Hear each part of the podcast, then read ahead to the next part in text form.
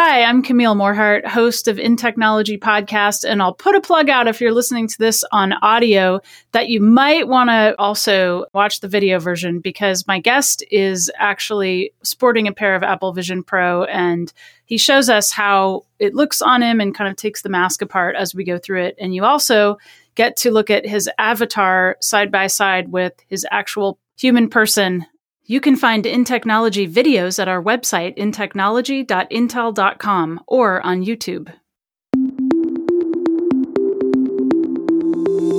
Hi, welcome to today's podcast, In Technology. I'm your host, Camille Morhardt, and I have with me another podcast host and a colleague at Intel, software architect and software evangelist, Tony Mongkolsmai. Welcome to the podcast. Thanks, Camille. Thanks for having me. And you'll notice there are two Tonys here. One is the real Tony, and one is Tony's avatar. And we're going to talk about his experience with Apple Vision Pro. Wow, that's weird. You put it on, and then you were animated, but before the device sort of realized it was there, your avatar was like asleep. ah, that's pretty interesting. So, I thought it would be fun to get you on and understand your experience wearing the Apple Vision Pro over the last. How long have you had it now? So, I picked it up on Monday. Today is uh, Thursday. So, I've been using it for three days on and off for work and for watching movies and things like that. Okay. And how can we see an image of you? How did it acquire that image? So the interesting thing is, and I think people who are interested in this technology probably have seen some reviews of this. Um, what they actually do is they set up what they call a persona, which allows you to create this kind of digital image that we're seeing of me, and it, it works as kind of as the front-facing camera. And so you go in, you to the settings, you say you want to set up a persona. They actually walk you through holding up your hands. So you guys can see as I hold up my hands, you can see my hands and it's tracking what my fingers are doing. You can see it in the dual shot, hopefully. And then they actually have you take it off um, and point the front of the Apple Vision Pro at you. And the nice thing there is it has so many cameras that it uses for the hand tracking and to be able to see the world around you. Normally, they just use that depth camera to, to capture your image. And then they ask you to smile, your teeth out so you can see my teeth. Everybody. They ask you to raise your eyebrows. So you can see I can raise my eyebrows, lower my eyebrows. So they use motion tracking for that. I think they use like the actuating sensors like the accelerometers that are actually in the device to track that on my face. Uh, and then they ask you to put glasses on, etc. It's hard to tell, but I've put some thin glasses on my avatar because I hmm. normally wear glasses, but you can't quite see that. Do you think that the avatar looks like you? My parents thought it was weird and didn't look like me at all. Uh, my friends, who I've known since like third grade, thought it actually looked pretty good it does a really good job of capturing my mouth movements, I think, and my facial gestures.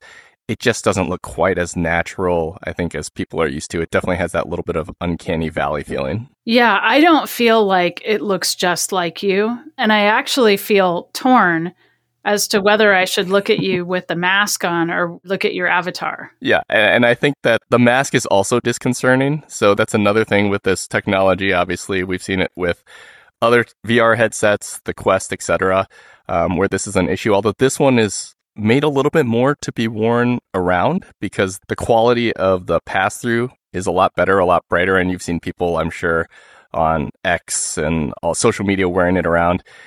And I think that's a little more disconcerting to people. I actually took it to a car dealership where I had to get something done on my car, and I intentionally brought it just to see what the reaction would be from people. And other than one or two people who kind of stared at me for like 10 seconds and then ignored me completely for the next hour and a half, I think most people were probably just comfortable ignoring it. But it also felt totally awkward from my point of view trying to wear this in public and watch a movie essentially. Yeah, so you're from your perspective the user experience from being inside of that is you're actually seeing video of the world in front of you, not the world itself. Exactly. Yeah, so it's got cameras for pass through everything is pixelated. So, as someone who still writes code and I spend a lot of time in front of a monitor, I think it's very hard to use for something like that. Like, I can't see the text clearly on my screen because it's actually coming through the cameras. Um, so, the resolution of the cameras isn't good enough to actually capture the fine text that I use on my monitor, which is a 57 inch monitor. So, it's a very big monitor, but it just doesn't quite do a good job of pulling that clarity through the cameras. But other than that, for just walking around throughout the day as I look around my room, as I walk around my house, I could wear it if I wanted to. Although I tried wearing it in the dark the other day, and that is just a very dangerous thing to do. I was walking all over my cat toys. But no reason it couldn't use a night vision in the future, I suppose. Yeah, I suppose that's a possibility. It does have some IR cameras to try to track your hands in the dark. Mm-hmm. But yeah, it's not the quality you get of like a, a night vision camera with a bunch of IR sensors or anything like that. And you said something the other day, you can have it set so that even if you're walking around your house, if you're in a meeting, we still think that you're at your desk. Yeah. So the thing that I was doing there is I have a Mac that I can use for work as well. So what you can actually do is you can pair the headset with a Mac and then essentially you take your Mac screen with you as long as you have a wireless connection between the two. And then the sound from the Mac virtual desktop doesn't go through the headset by itself. So I had to throw in a pair of AirPods. But then at that point, I could walk anywhere, mostly around my house. Um, so if I was in a meeting, I was able to get up, walk to the kitchen, grab a glass of water, and then come back to my desk. So it did allow me to kind of be a little more productive. At the end of the day, I don't know how much more productive it is versus, say, like an iPhone, because usually I'll do that like on my phone. But it definitely was an interesting experience. I sort of see it as a potential in the future when like everybody at a concert venue is wearing it. And so everybody has a first row seat. Everybody has sound attuned exactly how they want to hear. Is that the kind of an environment where you can envision it now that you're wearing it? Yeah and actually i mean they've had these in the past again like with the meta quest the technology's been around for what seven years or so where we have that capability Apple has a couple demos in here of the immersive video where essentially it's a 180 degree field of view.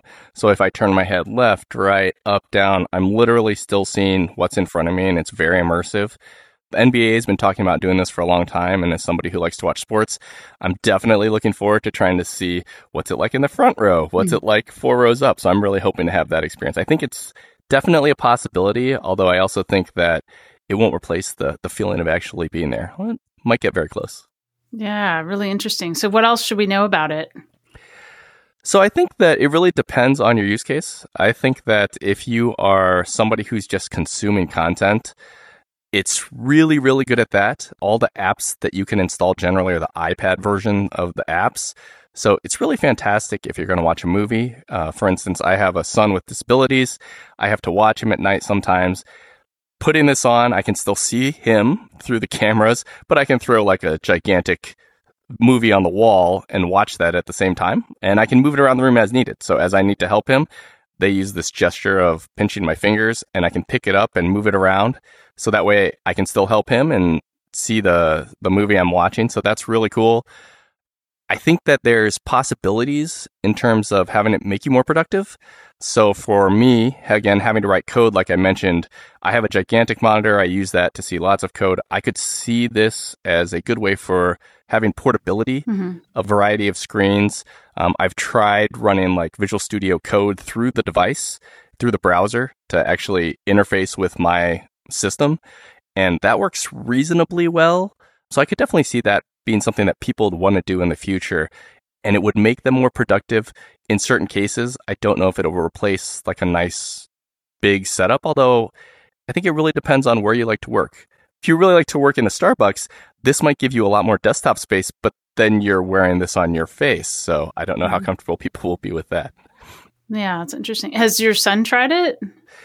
So that's a really good question. I think when I looked at it, I think they said it should be for people who are 13 and up. So my son is nine right now and he, because of his disability, he actually has a small head. So it doesn't actually fit on his head. I did try to just place it on his head just to see how it would fit. Um, but I don't think it'll work for him. My wife tried it. She actually found it to be a very good experience.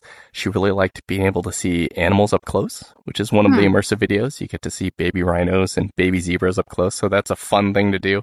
So again, definitely for content creation, maybe for productivity in the future. Hmm. So, Tony, you are also, uh, in addition to being a software architect, a podcast host yourself. So, tell us a little bit about that podcast. So, I host a podcast called Code Together, and we typically try to talk to developers about things that are going in technology.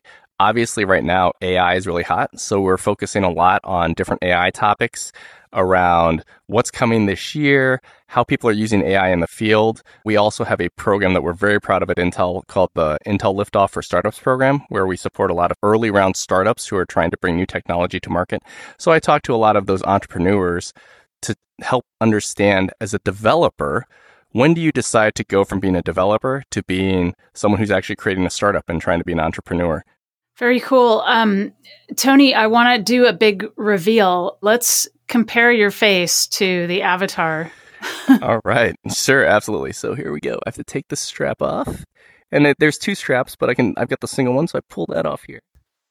And then the problem is for everybody watching, can't see anything without my glasses. So then I have to put my glasses on and you guys can see whether or not this looks like the avatar or not. And also, we've now switched mics because I think you were pulling in through the microphone of the device. Yeah. Yep, absolutely. So the mic has integrated sound and microphone. So again, you can use it for FaceTime calls, etc. The one interesting thing is that the sound sounds very good coming out of the headset. It sounds crisp, loud, but anybody in the room, it's almost muted. Mm. Like if I was watching a very loud movie, for instance, if I was watching a Disney Avengers movie or something like that, it sounds really loud because the speakers are right by my ear built into the headset. And my wife, who's sitting three feet away from me, can't even tell what I'm watching. She can hear that there's sound, but she can't actually make out what it is. So what happens with you don't have your glasses when you're wearing the thing? So does it is it correcting your vision or are you just not seeing very well? Right. And that's one of the interesting things. So that was one of the curious things I had as well when we were talking about this release of technology. And I was wondering if they did some type of fancy optimization to try to make sure that the pixels were out of focus enough for my prescription, which would have been super tricky. But what they did actually is they have a little magnetic lens that goes in each side of the headset and it just snaps in place. So you actually have to give them your prescription. And mm. uh, in partnership with Zeiss, Apple actually gets a pair of lenses created and shipped to you, and then you just kind of snap them right into the headset. Interesting. Or I guess if you wear contacts, you just don't do anything. You just wear your contacts, right? Yeah, absolutely. So you can do it. I did try that as well. You can do it with contacts. The only tricky thing there is there's a bunch of different fits. So again, if I take this apart, you'll actually see there's a front facing piece here that actually rests against your forehead.